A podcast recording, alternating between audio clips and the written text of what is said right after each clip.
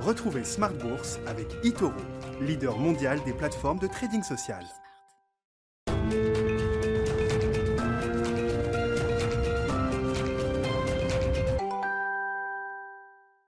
Bienvenue dans Smart Bourse, votre double dose quotidienne de marché en direct chaque jour sur Bismart à la mi-journée, 12h30, 13h et la grande édition du soir pendant une heure. Le grand digest de l'information économique, financière et boursière à partir de 18h30. Au sommaire ce soir, un momentum value qui se prolonge sur les marchés européens, même si les indices ne font pas grand-chose. Ce soir, le CAC clôture proche de l'équilibre. On voit les secteurs et les valeurs les plus en retard qui continuent de surperformer. Hein, quand on regarde le palmarès aujourd'hui des hausses à Paris, c'est très net avec Renault, Total, le secteur bancaire qui euh, s'en sortent le mieux, des hausses entre 3 et 5 on va dire pour, euh, pour ce, groupe de valeurs qui aura euh, permis à l'indice parisien donc de se maintenir autour de l'équilibre, proche des 5500 points en clôture. Vous aurez le résumé complet dans un instant avec Nicolas Pagnès depuis la salle de marché de Bourse Direct. Comme chaque lundi depuis trois semaines, on a eu les annonces d'un nouveau laboratoire sur l'efficacité de son vaccin en développement. C'est AstraZeneca en partenariat avec l'université d'Oxford qui a communiqué sur une efficacité moyenne de 70%. Attention, hein, c'est une efficacité moyenne. Certains protocoles permettent d'atteindre jusqu'à 90% d'efficacité selon la communication livrée aujourd'hui par euh, AstraZeneca. On va dire que l'idée du vaccin est bien bien intégrée à ce stade, mais le news flow continue d'être positif de ce point de vue-là, alors que face à cela, la conjoncture immédiate montre forcément une dégradation avec le reconfinement de différentes économies européennes au mois de novembre. On l'a vu avec les enquêtes de conjoncture publiées par l'Institut l'Institut Markit aujourd'hui, qui montre toujours ce, schéma qu'on avait déjà observé lors du premier confinement, hein, une résilience, une résistance de la partie manufacturière qui arrive à se maintenir à flot. En revanche, on voit la réaction des services immédiate au reconfinement avec euh, une réaction euh, négative, hein, puisque l'indicateur de, de services en Europe, en Allemagne, en France replonge assez nettement. Là aussi, on va dire que cet aspect négatif euh, de la conjoncture à court terme a été intégré par les marchés. On se dirige sans surprise vers un quatrième trimestre qui s'annonce négatif, que ce soit en zone euro, en Europe ou encore aux États-Unis. Et puis parmi les dossiers spécifiques du jour, le titre Danone. Les marchés ne veulent pas de Danone depuis un, un certain temps maintenant. Le titre Danone est en baisse de 30% depuis le début de l'année. Et l'annonce d'un plan d'économie aujourd'hui d'un milliard d'euros à horizon 2023 ne change pas la donne puisque Danone a signé ce soir une des plus fortes baisses du marché parisien.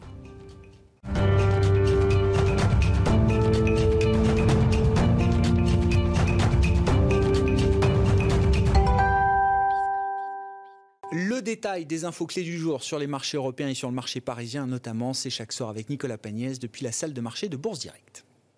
La bourse de Paris clôture finalement dans le rouge après avoir passé toute la journée dans le vert. Le CAC 40 reste cependant proche de l'équilibre avec un recul de 0,07% à 5492 points.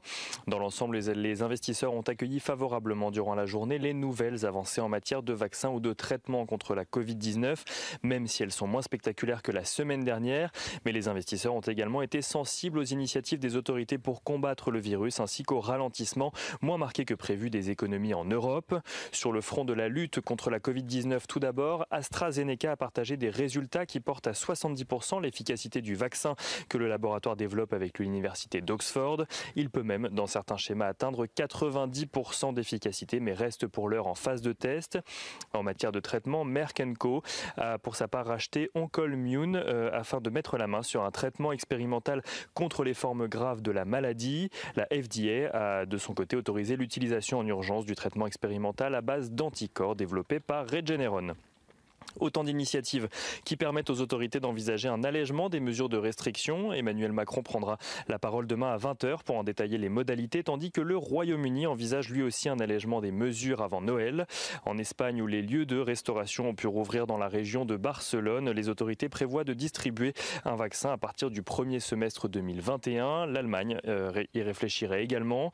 Les États-Unis ont eux prévu de faire en sorte que le vaccin soit accessible dès le 11 décembre prochain. Côté statistiques, le confinement a sans surprise eu des effets sur l'économie, mais l'activité recule moins que prévu selon les indices PMI Market. En France, il ressort à 39,9 points au mois de novembre contre 47,5 en octobre. Un recul partagé autant par le secteur manufacturier que par celui des services qui tombent cependant tous les deux sur des plus bas depuis 6 mois. La tendance est similaire en zone euro avec un indice PMI à 45,1 points contre les 50 points du mois d'octobre. Dans le détail, euh, secteur manufacturier et services tombent aussi à des niveaux qu'ils n'ont pas connus depuis six mois. De son côté, la BCE se veut rassurante, estimant que l'impact économique des mesures de restriction en Europe devrait être moins important qu'au premier confinement, même si l'économiste en chef de la BCE n'attend pas de véritable reprise avant l'automne 2022. Et du côté des valeurs à présent, les cycliques sont dans le palmarès ce soir. Total, Renault, ArcelorMittal ou encore Unibail Rodamco signent les plus fortes hausses du CAC 40. Euh, du côté des actualités des entreprises, Danone euh, annonce viser 1 milliard d'euros d'économies en 2023 et annonce supprimer 1500 à 2000 postes dans le cadre d'un plan d'adaptation aux conséquences de la crise sanitaire. Crédit Agricole annonce de son côté une OPA entièrement euh, en numéraire sur la totalité des actions de Crédito Valtellinese, un investissement euh, qui représente 737 millions d'euros, tandis que JC Deco voit euh, ses perspectives abaissées par Standard Poor's qui passe de stable à négatif sur le titre. Et on finit avec l'agenda de demain. Demain, les investisseurs pourront prendre connaissance des indicateurs du climat des affaires en France et en Allemagne, ainsi que de celui euh, de la confiance des consommateurs aux États-Unis, tout cela pour le mois de novembre. En France, ils pourront également prendre connaissance de la prise de parole d'Emmanuel Macron et des éventuels euh, allègements des mesures de restriction. Le discours d'Emmanuel Macron qui est attendu demain à 20h. Nicolas Pagnès qui est en fil rouge avec nous tout au long de la journée sur Bismart depuis la salle de marché de Bourse Direct et dans les éditions Smart Bourse évidemment à 12h30 et 18h30.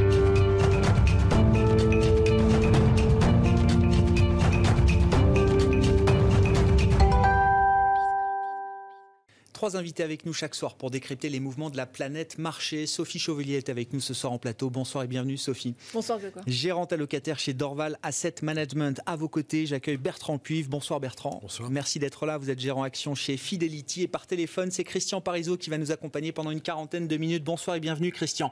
Merci beaucoup d'être avec nous par distance. Vous êtes chef économiste d'Orel BGC. Le lundi, c'est vaccin. Ça fait trois lundis que on a successivement donc eu des annonces de Pfizer il y a trois semaines, Moderna euh, c'était la semaine dernière. Et euh, donc, euh, cette semaine, c'est AstraZeneca, en partenariat avec l'université d'Oxford, qui communique sur l'efficacité de son, son vaccin comment le marché digère ces informations Enfin, comment l'investisseur regarde ces annonces? Alors, évidemment, ce sont des annonces scientifiques. Nous ne sommes ni médecins ni épidémiologistes, mais évidemment, il faut quand même que l'investisseur se fasse un, avis.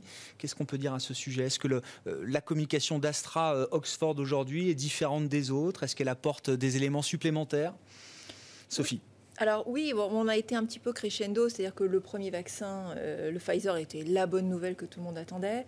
Euh, le Moderna, un petit peu plus facile d'utilisation, une bonne nouvelle incrémentale. On arrive maintenant sur, euh, sur, sur le vaccin d'Astra qu'on attendait également et qui là effectivement présente une praticité d'usage qui fait qu'on peut envisager une diffusion de la vaccination même au-delà des pays développés, dans les pays émergents, etc. Donc, euh, le, marché réagit beaucoup moins, bien sûr, parce que c'est le troisième. il y en avait 10, on en aura encore d'autres. Il y avait 10 vaccins en phase 3, donc on va avoir encore de. Il y a, donc, il y a une partie déjà des. Euh, de cette nouvelle-là qui a été absorbée en directionnel pur par le marché. Mais par contre, cette nouvelle vient nourrir euh, la rotation dont vous parliez en préambule, vraiment de, de, valeurs de, croissance vers euh, des valeurs délaissées, des côtés. donc, euh, effectivement, puisque ce scénario-là, et notamment avec le, vaccin Astra, éloigne encore plus euh, la survenance de nouveaux lockdowns, bien qu'on soit encore, enfin, de nouveaux confinements, bien qu'on soit encore en phase de confinement, mais enfin, c'est la dernière fois. C'est ça. L'enseignement que l'investisseur peut tirer, c'est qu'il n'y aura pas de troisième confinement pour nos économies développées on est dans le deuxième, dans le troisième, dans le cinquième. Oui. Peu importe. Mais en tout cas, à partir du moment où on va pouvoir lancer les campagnes de vaccination, euh, nous n'aurons plus euh, de, situation de confinement. On arrive au bout de, cette problématique-là. Et donc, on arrive euh, au stade de réouverture des économies. Mm. La réouverture des économies, on a vu ce qui se passait au mois de juillet, c'était, c'est-à-dire une reprise très rapide de la demande et de l'activité, qui a été bien entendu réarrêtée. Et là, on est à nouveau dans une phase de contraction. Mais c'était un indicateur fort de ce qui nous attend euh, une fois que les campagnes de vaccination seront euh, effectives, commencées, etc. Donc on sort de cette période très très pénible. Euh, et donc c'est bien entendu du point de vue de l'investissement une excellente nouvelle. Market positif. je vous passerai la parole dans un instant sur les mouvements de marché, Bertrand, parce que je le précise, vous avez un style de gestion qui fait que vous êtes tourné en grande partie vers ces valeurs des côtés, vers cet investissement value qui se retrouve euh, sur le devant de la scène depuis euh, un mois peut-être euh, aujourd'hui. Mais je voulais que Christian nous donne son, sentiment. Alors sur le vaccin et sur le, scénario désormais des économistes pour 2021, Christian, est-ce qu'on peut dire à ce stade que oui, ça y est, c'est le scénario central? Tout le monde intègre dans ses perspectives macroéconomiques qu'il y aura un vaccin l'an prochain et que ce vaccin permettra à un certain moment de l'année, Christian, d'étouffer, de faire reculer, voire d'éradiquer la pandémie. Est-ce que c'est ça le scénario central 2021 oui, alors je pense que franchement, euh, les économistes l'intégraient quand même un petit peu, hein, ce scénario de vaccin. Alors je ne vais pas vous faire 0,1 point de plus ou 0,1 point de moins, suivant s'il y avait le vaccin ou pas. Euh, globalement, tout le monde intégrait quand même qu'on arriverait euh, à trouver une solution. La, grosse interrogation, c'était naturellement les risques de rechute de l'économie suite à un mouvement de, reconfinement. Mais comme ça a été dit, aujourd'hui, on peut minimiser vraiment ce risque.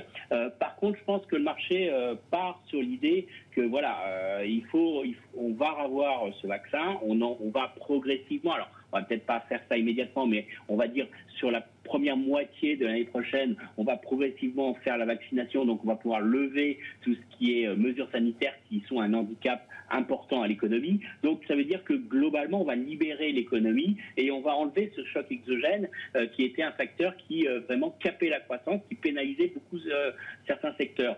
là où le marché peut-être n'intègre pas des choses, et je pense que ça sera une vraie problématique pour l'année prochaine, c'est quel est le coût de cette crise. Parce qu'aujourd'hui, on est encore sur des secteurs qui sont sous perfusion avec beaucoup d'aide des États. Euh, on a fait en sorte de limiter la casse à court terme, hein, mais on, sait qu'on ne l'évitera pas.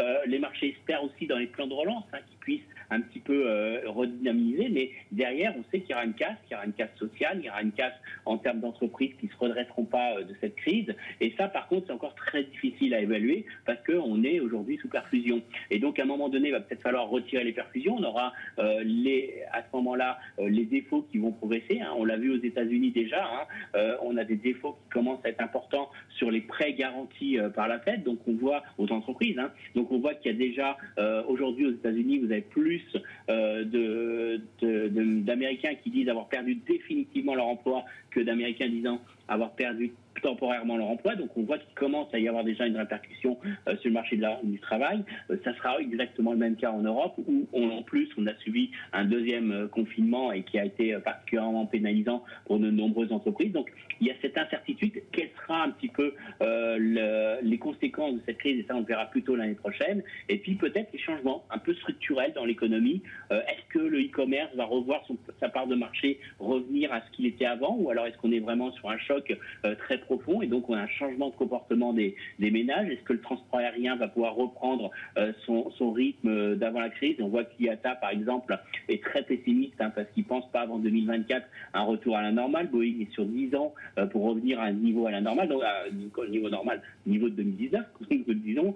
Donc il y a énormément encore d'interrogations derrière. Donc là, on est sur des mouvements de marché, je dirais un peu techniques. On a enlevé le risque de, chute des marchés parce mmh. qu'on se dit ça va, ça peut que aller mieux à l'avenir. Donc même si vous annoncez aujourd'hui quelques mesures restrictives, c'est pas bien grave, c'est temporaire. Mais par contre, ce qu'on mesure encore mal et ce qu'on voit mal, c'est les vraies conséquences structurelles et durables. Et ça, euh, je trouve qu'on ne le voyait pas aussi dans les discours des chefs d'entreprise. Hein. On sort d'une saison d'earnings, on sort d'une saison où on a eu pas mal de publications de sociétés, et on voit très clairement hein, que les chefs d'entreprise eux-mêmes sont pas très à l'aise sur euh, les conséquences. Est-ce que ça sera durable ou pas? Euh, Quelles seront un peu les conséquences de cette accélération en termes de numéralisation de l'économie? Et ça, on reviendra pas en arrière. Donc il y a, le, poids du télétravail. Vous voyez, il y a plein de questions aujourd'hui euh, qui sont loin d'être tranchées, ce qui fait qu'on aura encore pas mal de mouvements de marché, à mon avis, pour l'année prochaine, parce qu'on a encore beaucoup, beaucoup à s'interroger sur les vraies conséquences de cette crise. Oui, et d'une certaine manière, alors il y aura ce moment de révélation, vous dites, pour, pour nos économies, Christian, et d'une certaine manière, c'est la contrepartie du vaccin. L'arrivée du vaccin, la diffusion du vaccin, la mise en place d'une barrière vaccinale impliquera que les pouvoirs publics banques centrales, euh, politiques budgétaires n'auront plus le même besoin de soutenir l'ensemble des économies. Et donc, il y aura des moments douloureux quand même pour, euh, pour certains secteurs en, 2021 qui étaient protégés jusqu'à présent. Oui, c'est clair. C'est-à-dire que là, on était euh, finalement euh, moi, je disais toujours que, vous savez, c'est le fameux effet Tina. On n'a pas d'autre choix. On investissait un petit peu par défaut sur la bourse sans trop réfléchir parce qu'on avait des taux tellement bas que finalement, on n'est pas le choix. Et puis derrière, on investissait dans les valeurs qui nous paraissaient les plus solides, les valeurs technologiques. Là, pour l'année prochaine, c'est une vraie, c'est une vraie année de stock picking euh, dans le sens de sélection de valeurs, de choix, parce que euh, et derrière, on aura une vraie année pour ceux qui font du crédit aux entreprises, hein, parce que le risque crédit va vraiment apparaître et c'est là qu'il va falloir pas avoir acheté la mauvaise obligation, la entreprise. Et c'est là qu'il va pas falloir sélectionner euh, l'entreprise qui est en difficulté, qui ne se redressera pas. Donc il y aura vraiment, à mon avis, un risque de sélection de valeur qui va beaucoup augmenter euh, pour l'année prochaine. Et là, on est dans des mouvements encore très sectoriels, euh, très mécaniques, parce que on, a beaucoup joué, on a tendu l'élastique, on a joué beaucoup les valeurs les plus défensives, on, a la perception d'une masse d'incertitudes qui se replie, donc on revient sur ces valeurs. Donc là, ça reste encore des mouvements très sectoriels, mais ça, ça va durer un temps. Et très rapidement, on va se poser les vraies questions, qui sont les gagnants et qui sont les perdants. Et là, on a encore du mal à le voir, hein, parce qu'aujourd'hui, on n'a pas encore toutes les cartes euh, pour juger véritablement les, impacts économiques, mais ils seront là, il ne faut pas l'oublier. Donc attention aux mouvements de fin d'année qui seront très, encore très techniques, à mon avis, qui seront surtout des arbitrages, parce qu'on prend en compte le recul euh, du risque un petit peu sectoriel. Le, on a été trop loin, hein, on a tendu les RTIC très loin, donc on, va peut-être un petit peu euh, ah rééquilibrer tout ça. Mais attention derrière, parce que les vraies questions économiques, elles sont encore ah posées, elles sont encore là. Et je pense que ça, faut, faut voir ce qu'a dit hein, le chef économiste de la BCE euh, hier, hein, euh, on voit qu'il y a encore beaucoup, beaucoup d'incertitudes derrière tout ça. Alors, il joue son rôle. Hein, de ben oui, ils sont payés pour ça, la BCE. Hein. Voilà, la BCE va faire plus, va faire plus. Donc euh, la BCE va faire plus en décembre. Elle va pas dire tout va bien, tout est rose, mais vous inquiétez pas, j'en demande des achats obligataires parce que c'est faut, le faire pour soutenir l'économie. Naturellement, il a forcément un biais un peu noir, mais au-delà de ça, je pense qu'il faut pas garder en mémoire qu'il y a quand même un vrai risque et encore une incertitude sur le sur le sur l'économie, sur l'état de l'économie et comment on va en sortir surtout. Dans quel état on sera euh, à l'issue de, cette crise je rappelle toujours cette petite statistique qui avait été relevée par un, des économistes d'UBS, Paul Donovan, je le cite, alors qui, euh, était relatif aux, prévisions du FMI, mais on peut peut-être mettre les banques centrales un peu dans le, même, paquet. Sur les 30 dernières années, 27 euh, fois le FMI a été trop pessimiste sur ses trajectoires de croissance et notamment dans les moments un peu de, rupture ou de changement de régime de, croissance. Ils sont payés pour ça, ces grands instituts, pour euh, gérer les risques. Ils pensent risque avant tout et donc ça se traduit forcément par des, des, projections, des perspectives de croissance qui sont parfois un peu inférieures à la réalité. On verra ce que nous dit la BCE à l'occasion du Conseil des gouverneurs de décembre où euh, euh, seront livrées les, nouvelles prévisions économiques sur les trois prochaines années. On en vient à la dynamique de marché, Bertrand, et effectivement Christian parlait de stock picking, une dynamique de marché qui va être beaucoup plus discriminante. Ça, c'est pour la suite. Mais déjà, sur le moment qu'on a vécu depuis un mois, un moment value, comme disent les, investisseurs. Alors, je ne sais pas historiquement Comment est-ce que vous classez euh, ce, moment value du, mois de novembre, qui était embryonnaire déjà euh, en octobre? Est-ce que c'est un moment comme un autre, comme on en a vécu d'autres dans le passé, ou est-ce que ce moment est très différent Alors déjà, quand on place les choses en perspective, parce qu'il y a beaucoup de contre-vérités sur la value, puisqu'effectivement la value depuis 8 ans, 8-9 ans sous-performe, hein, grosso modo depuis 2012, et le whatever it takes, et les taux euh, bas pour, pour toujours. et donc, on a l'impression que la value n'a jamais performé dans l'histoire et que euh, ce sont simplement des parenthèses de quelques mois, quelques jours, quelques heures de surperformance de la value. Quand on remet ça en perspective, ne serait-ce que sur les 20 dernières années, euh, de 2001 jusqu'à 2012, on a eu une surperformance massive de la value sur la croissance. Bon.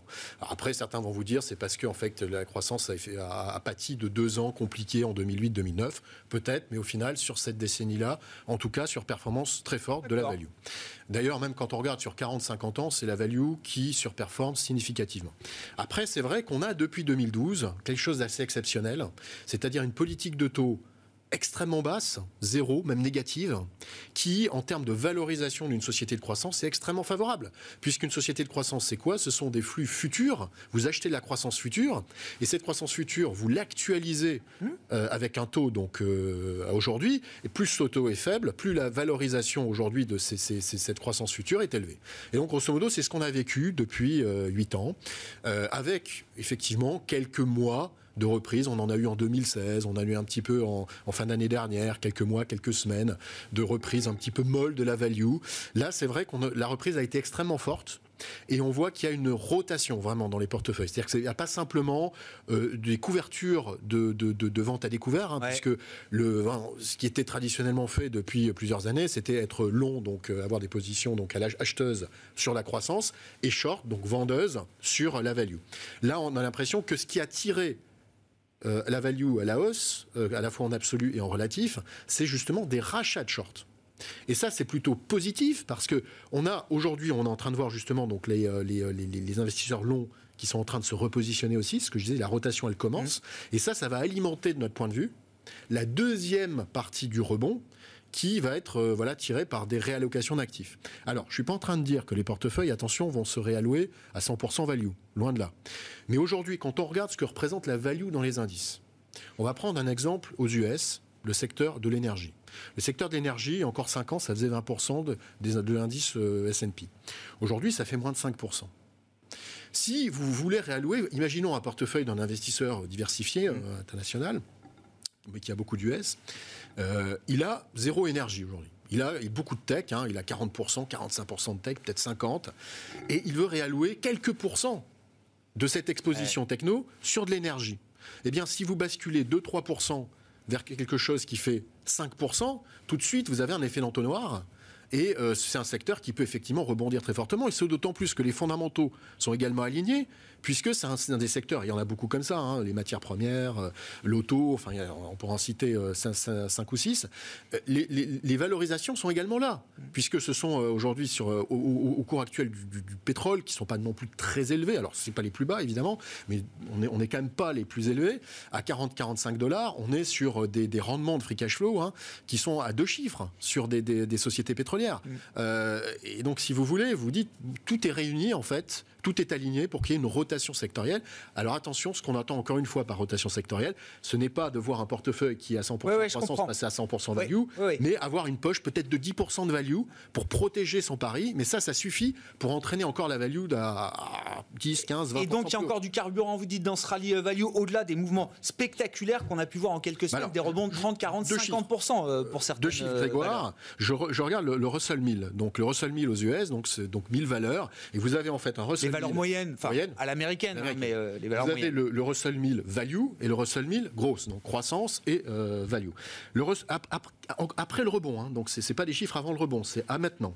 On est sur la croissance depuis le début de l'année encore à plus 20, alors que sur la value on est à moins 13 vous voyez, on a encore un effet donc euh, de de de, euh, de, de, rééquilibrage, exactement, de, quoi, qui de, rattrapage, qui euh, qui peut encore et, sans pour autant anticiper ou intégrer un scénario économique qui serait complètement booming, délirant, qui est pas dans les cartes aujourd'hui. On est sur du rattrapage technique. On n'est pas encore en train de dire est-ce que la croissance l'année prochaine va être 0,5 ou 1% supplémentaire pour justifier la, deuxième ou la troisième partie du, du rallye sur la value? Donc ça veut dire que ce rallye peut se faire avec des taux qui vont rester très bas. Alors attention aux US. Parce que vous avez commencé là-dessus. La euh, pontification de la courbe des taux. Et ce qui importe encore plus, c'est la pontification de la courbe des taux US. Puisqu'effectivement, en Europe, on peut. Bon, la, courbe, elle, ne réagit pas. Euh, elle va mettre sans doute très longtemps à réagir, euh, à se pontifier. Mais aux US, on a quand même une pontification entre le 2 ans et le 10 ans de, 60 points de base. Qui, ça fait longtemps que ce n'était pas arrivé comme ça. Alors, il y a le plan Biden, évidemment, qui commence à être un petit peu pricé avec ses effets inflationnistes, etc. Mais ça, c'est quelque chose qui est très important. Tant qu'on aura une pontification de la courbe des taux aux US, la value, de mon point de vue, devrait marcher également en Europe.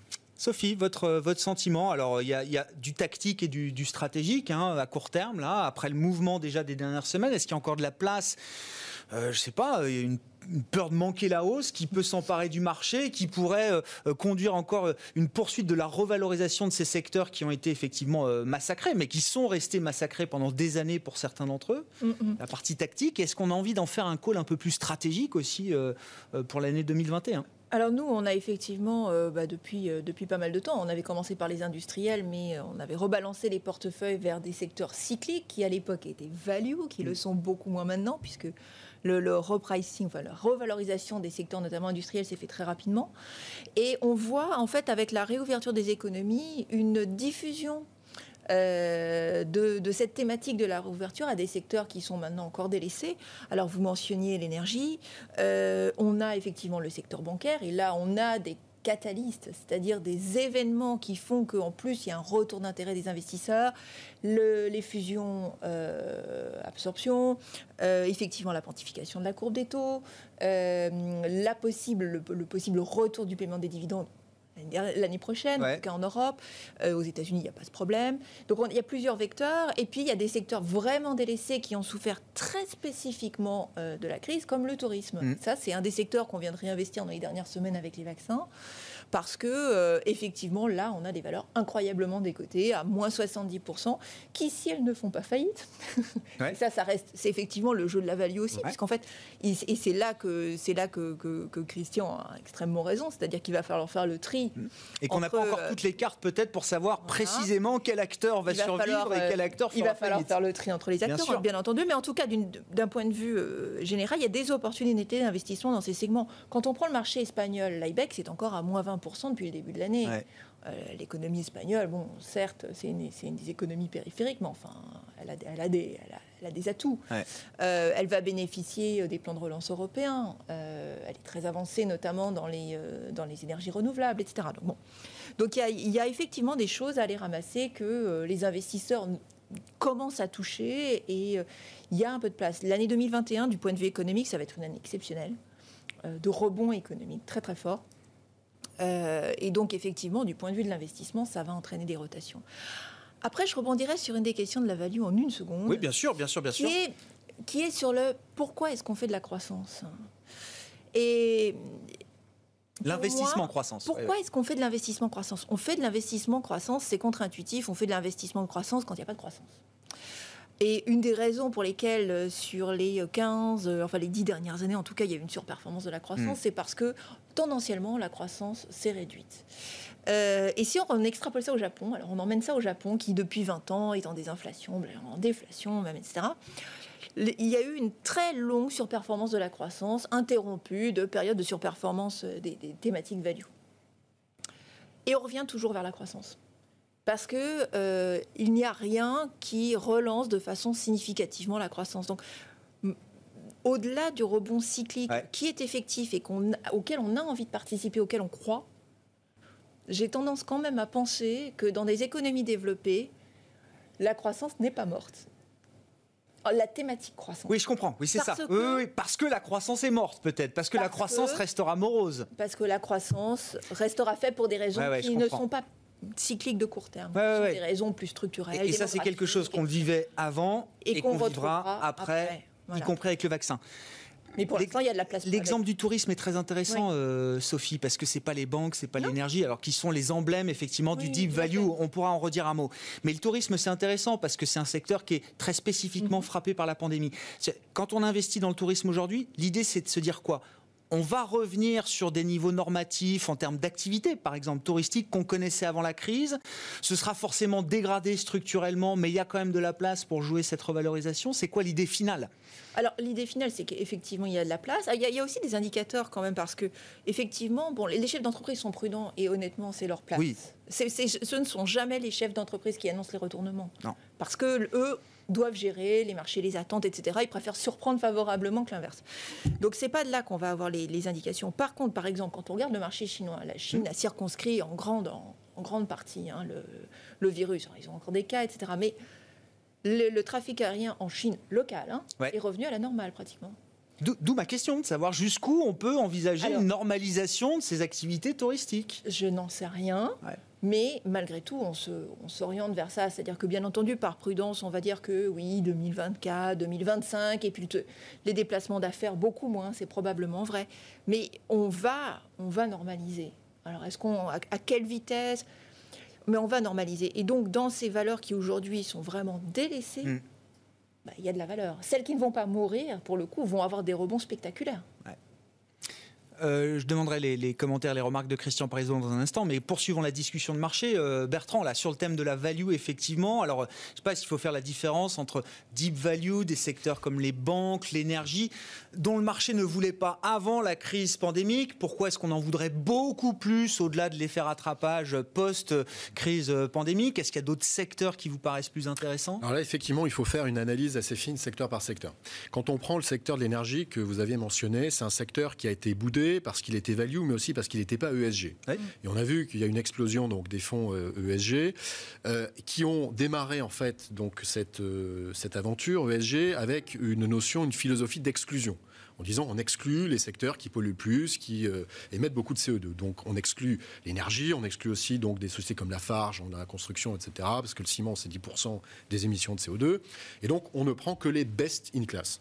Ça c'était la première période de l'ESG. Et là on est vraiment un tournant, une inflexion sur l'ESG, où en fait les, il y a énormément de fonds qui, ont levé de l'argent et qui aujourd'hui ont du mal à se différencier en termes de performance, en termes de positionnement. Parce qu'investir sur les best in class, c'est investir sur un tiers, allez, 40% de la cote. Et donc au final, tout le monde se retrouve plus ou moins avec les mêmes valeurs. Mm. Et donc aujourd'hui, on arrive à la deuxième vague de l'ESG, où là, on va être plutôt sur une thématique d'engagement.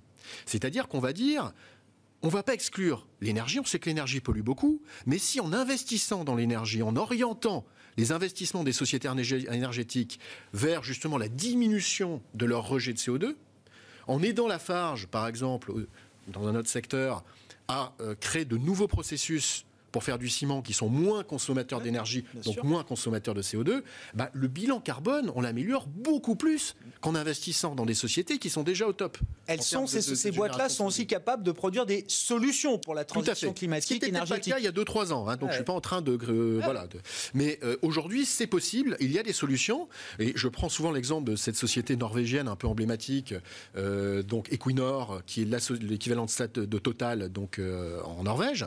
Aujourd'hui, ils ont 40%, 40% de leurs actifs dans les énergies renouvelables. Et le reste, les 60%, c'est essentiellement du gaz, qui est, on le sait, l'énergie de transition. Est-ce que c'est normal qu'une société comme ça euh, euh, traite avec une décote historique par rapport à son propre multiple. C'est-à-dire qu'on dit qu'aujourd'hui, euh, on, en veut encore moins qu'avant, quand c'était purement du gaz et du pétrole. Et vous dites qu'il y a des flux venant d'investisseurs de long terme qui vont revenir sur certaines de ces valeurs. C'est ce qu'on est en train de, percevoir. On est en train de percevoir chez les anglo-saxons une inflexion du discours sur l'ESG euh, en disant qu'on va vers l'engagement et qu'on va justement favoriser ces sociétés qui mettent des moyens pour partir effectivement d'une situation compliquée, mais pour l'améliorer. Et on se rend compte que le bilan pour, euh, pour l'humanité, pour la planète, est beaucoup plus euh, voilà, beaucoup, il y a beaucoup plus d'efficacité à faire cela que d'encourager les gens à rester, ce qu'il faut, ce qu'il faut faire aussi, hein, mm. à rester euh, les mieux disants. Ouais. Vous voyez qui c'est, euh, Sophie C'est un point extrêmement important. C'est que, et notamment Marc Arnay, donc l'ancien directeur de la Banque d'Angleterre, qui est aujourd'hui un petit peu le porte-parole des, des, mesures réchauffement contre le réchauffement climatique, son motto, ça a toujours été de dire que l'investisseur, son rôle, c'est bien entendu de faire de l'engagement, mais et d'accompagner le brown to green, c'est-à-dire hmm. d'aller du salissant vers le moins salissant. Ça n'est pas d'aller euh, s'empiler euh, sur, des, euh, sur les best in class qui, finissent par être extrêmement chers d'ailleurs en plus, parce que tout le monde, hmm. dans un premier temps, est allé vers ce, type de solution. il faut regarder la problématique globale, systémique. Hein, parce que la solution, elle est avec les pollueurs. Hein. Donc euh, ils, sont l'acteur, les acteurs, 90% des émissions de CO2 dans le monde, c'est l'énergie. C'est la production d'énergie, c'est la consommation d'énergie, la production et la consommation d'énergie. Donc c'est là qu'il faut aller chercher la solution et pas, euh, pas en allant se planquer. Euh. Oui, bien sûr. C'est important parce que derrière, ce sont des flux de marché, des, mmh. investisseurs de, de, certaines catégories qui vont pouvoir investir ou réinvestir certaines de ces valeurs et certains de ces segments qui étaient boudés, comme vous disiez. Christian, Christian Parison, on vous retrouve par téléphone, je le rappelle, chef économiste d'Orel BGC. Si vous voulez commenter notre, notre discussion de marché avec plaisir, puis j'ai quelques questions sur les États-Unis et sur la Fed euh, juste après pour vous, euh, Christian. D'accord. Alors juste un petit mot, c'est vrai que notre métier était relativement facile il y a encore quelques temps. Le but d'une entreprise, c'était de maximiser son profit. Et aujourd'hui, le but d'une entreprise, c'est de vérifier que ses fournisseurs vont bien le livrer, qu'il soit pas, euh, qu'il n'y ait pas une barrière douanière, qu'il n'y ait pas euh, une rupture d'approvisionnement, euh, que vérifier qu'ils remplissent les objectifs de critères naturellement en termes d'émissions carbone, vérifier que l'entreprise est bien gérée. Enfin, vous voyez, il y, a, un ensemble de critères qui sont en train de se mettre aujourd'hui, qui sont des légaux, qui sont des coûts supplémentaires pour les entreprises. Et ce qui me fait dire que quand même dans les prochaines années, finalement, ça sera plus seulement le simple ratio bénéfice par action qu'il faudra regarder et qu'il faudra prendre un ensemble de critères qui s'annoncent très complexes. Et aujourd'hui, vous pouvez pouvez plus dire à un chef d'entreprise, votre seul objectif, c'est le bénéfice par action. Euh, et on voit que ça, ça, par contre, ça va énormément complexifier euh, la sélection de valeur et la performance euh, en bourse, parce qu'on n'est plus sur un critère simple. Et on voit qu'aujourd'hui, mmh. rien que dans les prochaines années, il y a une vraie remise à plat du commerce mondial à faire. Et ça, je pense qu'on n'y échappera pas. Alors, je vous dis pas que demain, on va pas consommer des produits chinois, naturellement. On restera sur cet environnement-là. Mais on voit qu'aujourd'hui, on est sur ce, sur ce risque à prendre en compte, hein, ce risque fournisseur, euh, ce risque de diversification des fournisseurs, et puis ce risque climatique qui va vraiment euh, être une vraie problématique, hein, parce que produire dans des pays émergents qui sont, alors euh, c'est vrai que quand on regarde, c'est eux qui sont les principaux, les principaux pénalisés aussi par ce risque climatique. Et donc, c'est aussi un risque d'approvisionnement. Donc, on voit qu'il y a aujourd'hui un ensemble d'éléments qui sont en train de s'empiler et se rajouter, euh, ce qui fait qu'on n'est pas dans une simple logique.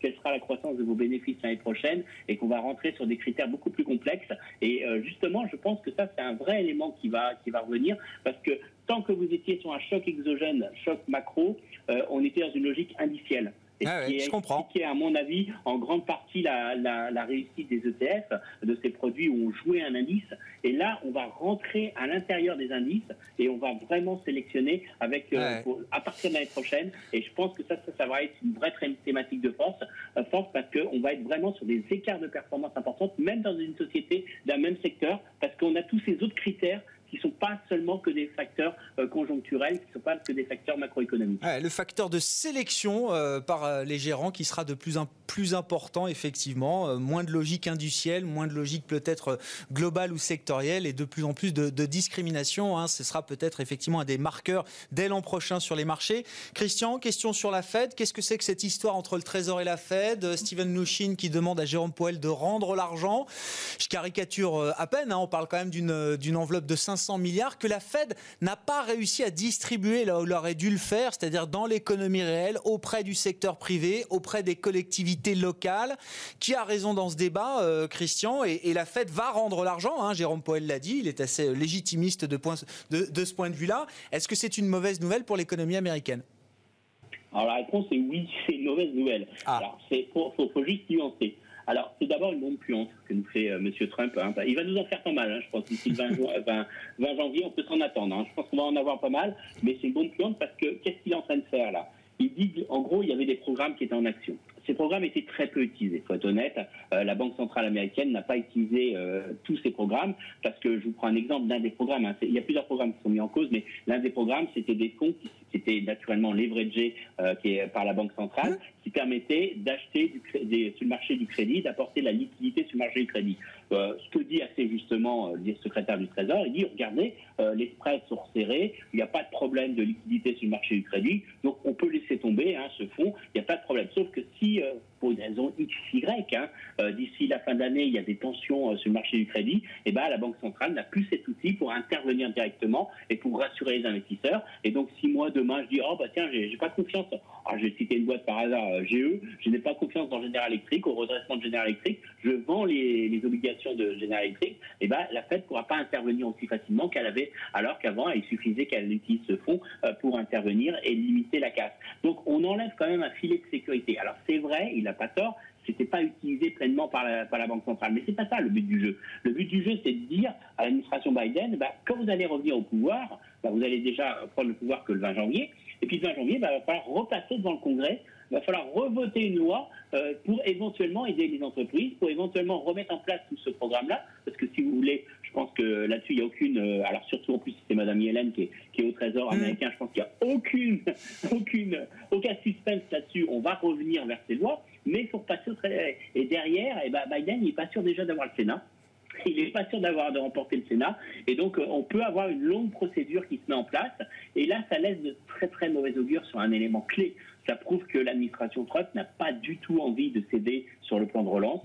Je vois pas, je... vois pas Trump signer euh, un plan de relance euh, d'ici le 20 janvier, et ça montre qu'on va rentrer dans une guerre ouverte. Alors d'autant plus s'il n'y a pas de majorité, hein, euh, c'est une majorité républicaine au niveau du Sénat, on risque de rentrer dans une guerre ouverte. Donc je dirais que à court terme, c'est pas grave parce que c'était pas un plan ou c'était pas des choses essentielles à l'économie. Par contre, ce qui est beaucoup plus important et qui est beaucoup plus dangereux pour l'économie, c'est la fin, à la fin, le 31 décembre, hein, c'est la fin des deux programmes fédéraux euh, de versement d'allocations chômage euh, dont, dont euh, bénéficiaient beaucoup d'Américains. Et ça, par contre, aussi, si on les arrête, ça sera un vrai coup parce que d'une part, ça peut jouer sur le comportement de consommation des ménages américains pour Noël, parce que quand vous savez que vous allez perdre votre allocation chômage, vous n'avez peut-être pas envie d'acheter beaucoup de cadeaux pour la fin de l'année. En tout cas, ça peut être un élément qui peut se voir dès la fin, dès les statistiques du mois de décembre. Et puis derrière, bah, c'est vraiment des Américains qui vont perdre euh, clairement euh, leur indemnité chômage. Et ça, c'est un vrai élément parce que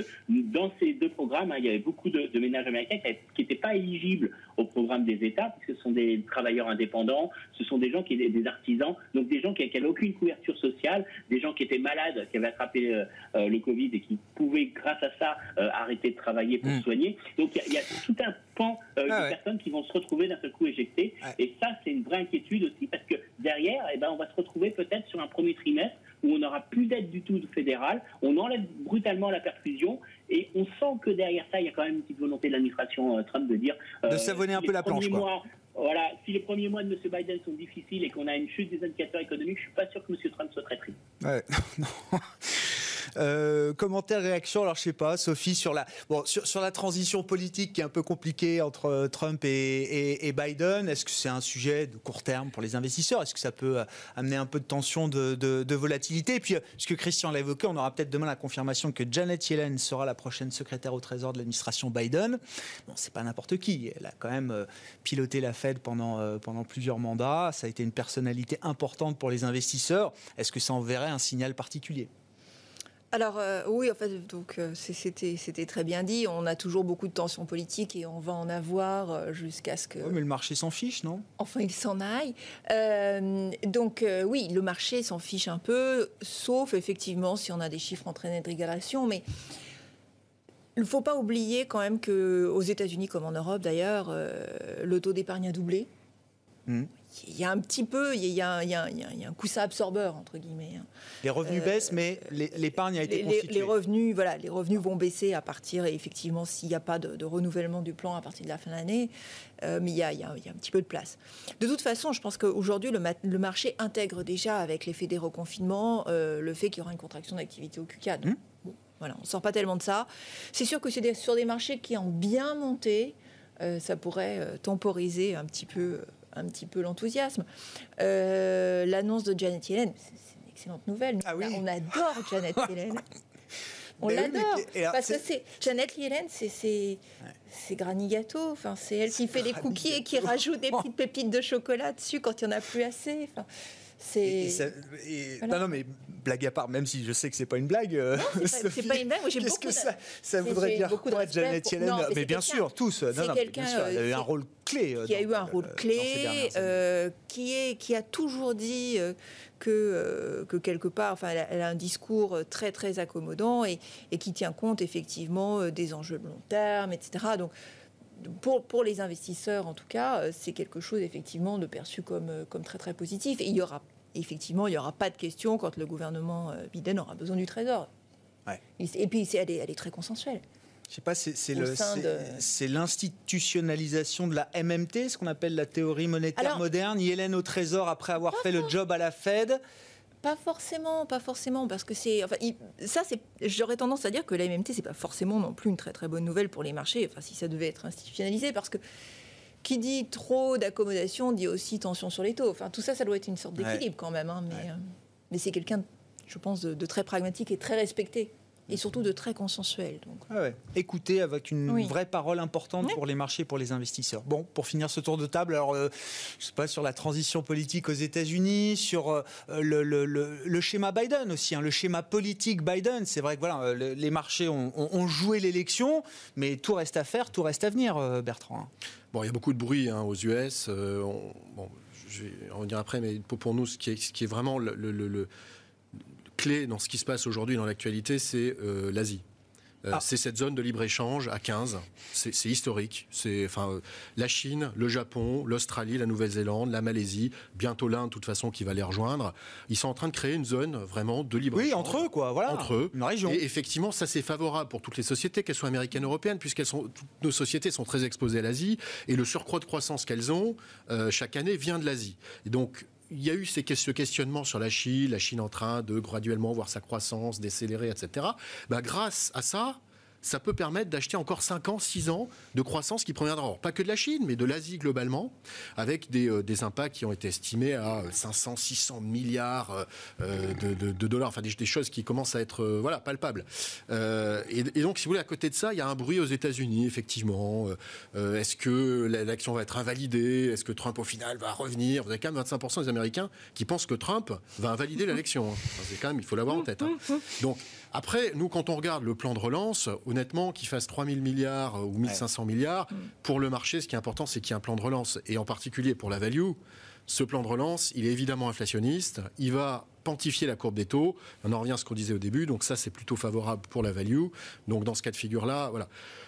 Voilà, pour moi, il est plus important c'est du bruit. vraiment, voilà, d'essayer de voir qu'est-ce qui peut se passer en Asie, comment on peut jouer ça. Et nous, on regarde encore plus attentivement que par le passé les sociétés européennes et américaines qui sont exposées à ce surcroît de croissance qui va venir de l'Asie dans les années à venir on en bénéficiera ou ce sera une croissance beaucoup plus régionale, localisée, euh, endogène, euh, circulaire euh, entre euh, Alors l'avantage, c'est qu'on a beaucoup minute, de, sociétés, hein, voilà, de sociétés industrielles européennes ou américaines qui ont donc délocalisé entre guillemets ouais. hein, leur production dans ces pays-là. Donc à partir du moment où vous produisez au ouais, Vietnam ou en Chine, elles sont tirées par ce vous exportez vers la Malaisie ouais. ou vers le Japon. Derrière, vous êtes tiré. Voilà. Donc l'avantage d'avoir cette zone à 15, là encore 15, c'est exceptionnel. On aurait pu imaginer que la Chine commence de manière bilatérale à faire quelque chose avec le Japon, euh, avec l'Inde, etc. Et en fait, ils se retrouvent avec 15 pour nous, c'est quelque chose qui un tiers de la population voilà, mondiale, un tiers du PIB mondial. Ça n'a occupé que trois lignes dans les journaux, mais c'est quelque chose qui est pas quand même tous. On en a fait la une euh, dans Smart Bourse sur Bismart. Dans les journaux écrits.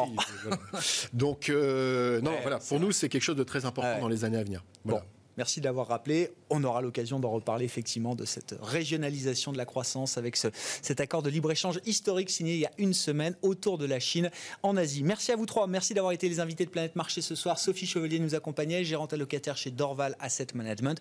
Bertrand Cuivre, gérant action chez Fidelity. Et Christian Parizeau. Merci à vous, Christian, d'être resté au téléphone pendant ces, ces 40 minutes. Christian Parizeau, chef économiste d'Orel BGC.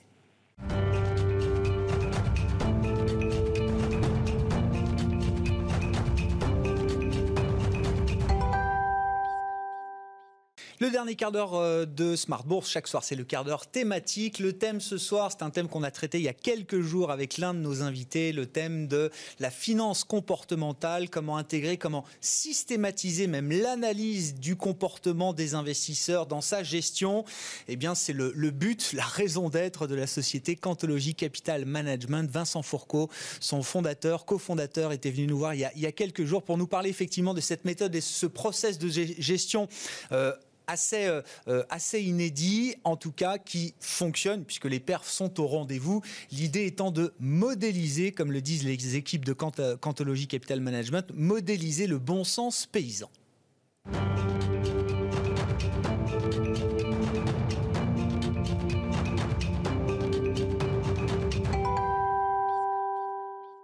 Nous, on essaie de cultiver le non-avis sur les marchés et perdre du temps à avoir un avis en se levant.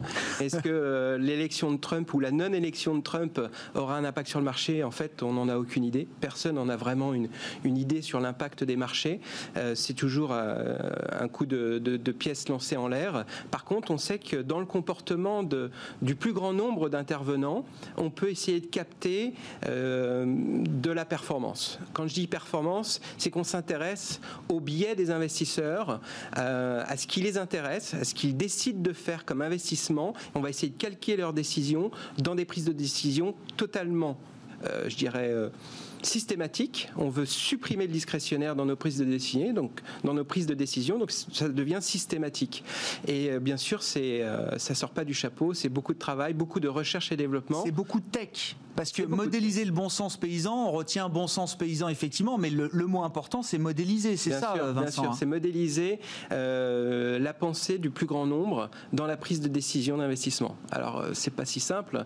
Euh, je peux vous faire un sondage auprès de vous, auprès de Goldman Sachs, auprès de financières d'échiquier juste avant Ouais. ou Mandarine, mais c'est l'avis de trois ou quatre personnes qui ont déjà un biais puisqu'ils sont issus de cet écosystème, de ceux qui sont soi-disant sachants. Et nous, ce qui nous intéresse, c'est justement le bon sens paysan. C'est Madame Michu quand elle passe son ordre sur eToro ou sur Robinhood aux États-Unis ou sur Boursorama en France et essayer de savoir dans leur prise de décision qu'est-ce qu'il en ressort l'intelligence collective vaut mieux que l'expertise individuelle au saut du lit.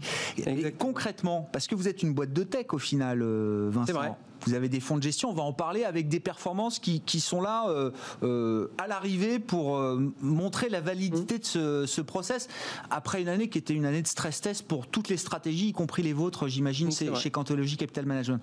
comment ça marche concrètement? Enfin, si on essaie d'expliquer comment est-ce que vous allez extraire justement l'analyse des comportements, cette intelligence collective? Alors nous, ça fait sept ans qu'on constitue des bases de données.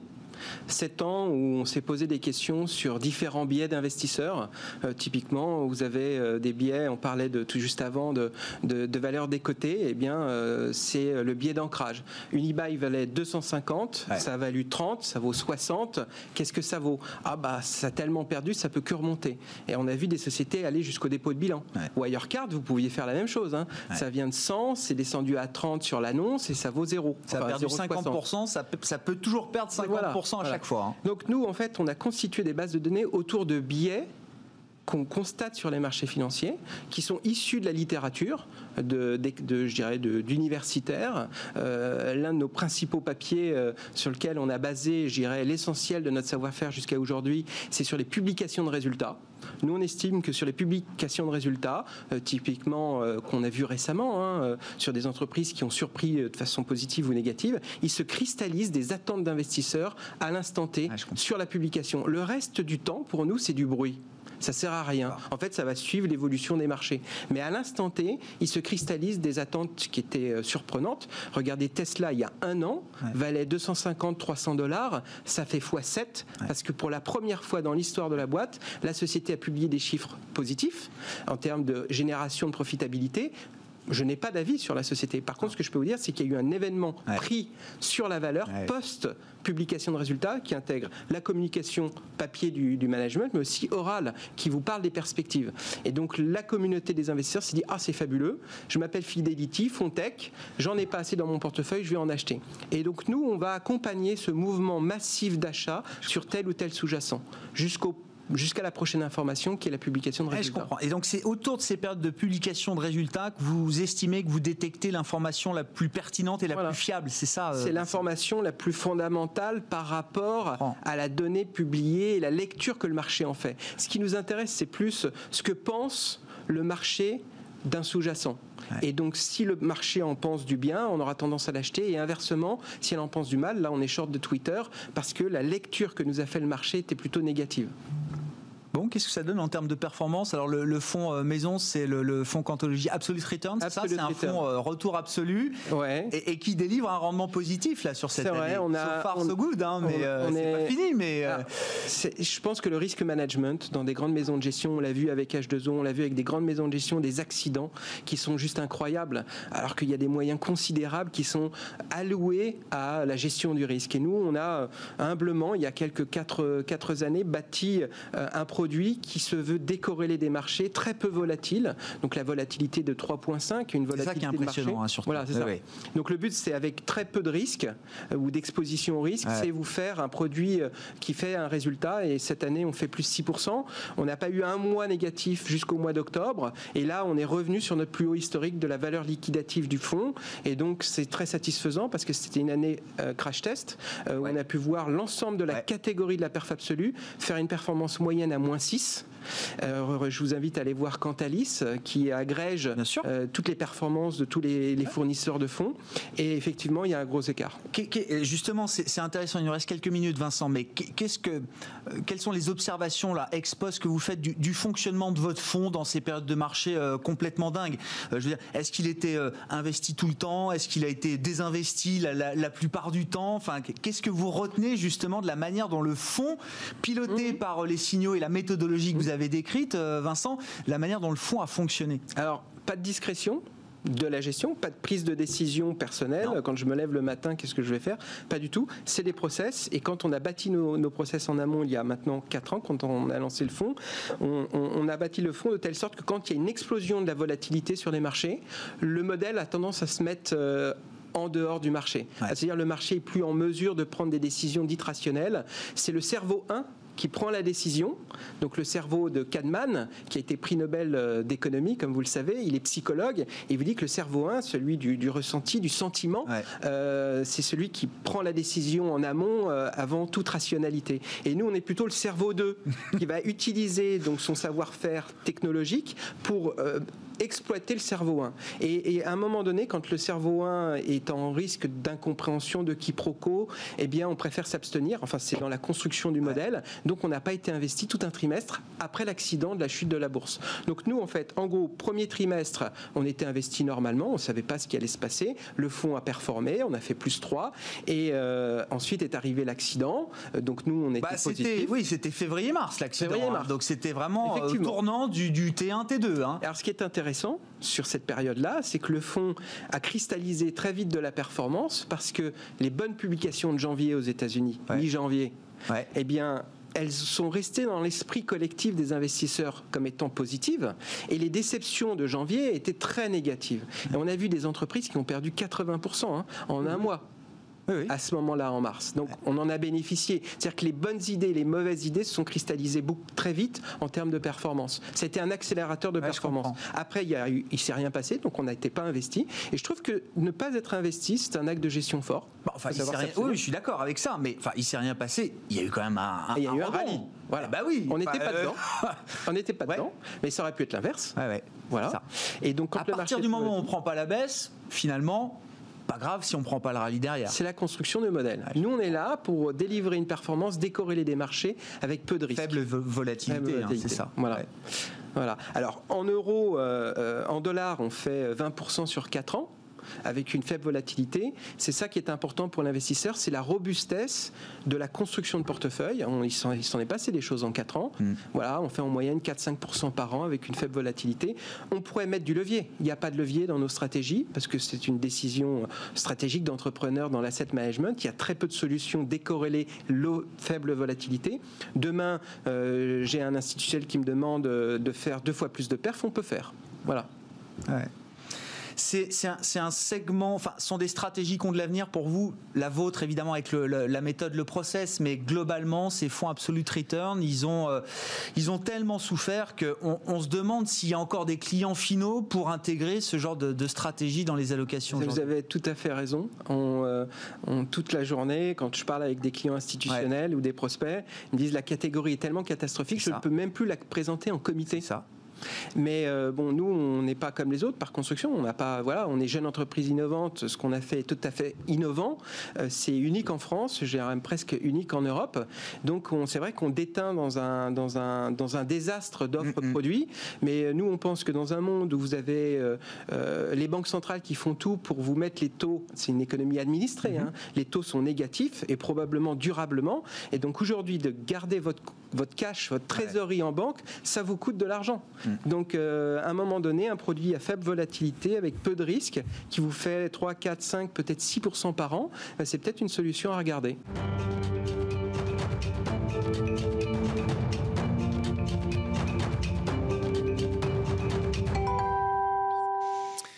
C'était Vincent Fourcault, le cofondateur de Cantologie Capital Management, qui était avec nous il y a quelques jours à peine dans Smart Bourse, dans le quart d'heure thématique de Smart Bourse à partir de 19h15 chaque soir. Très bon début de soirée, on se retrouve demain en direct, 12h30 sur l'antenne de Bismart.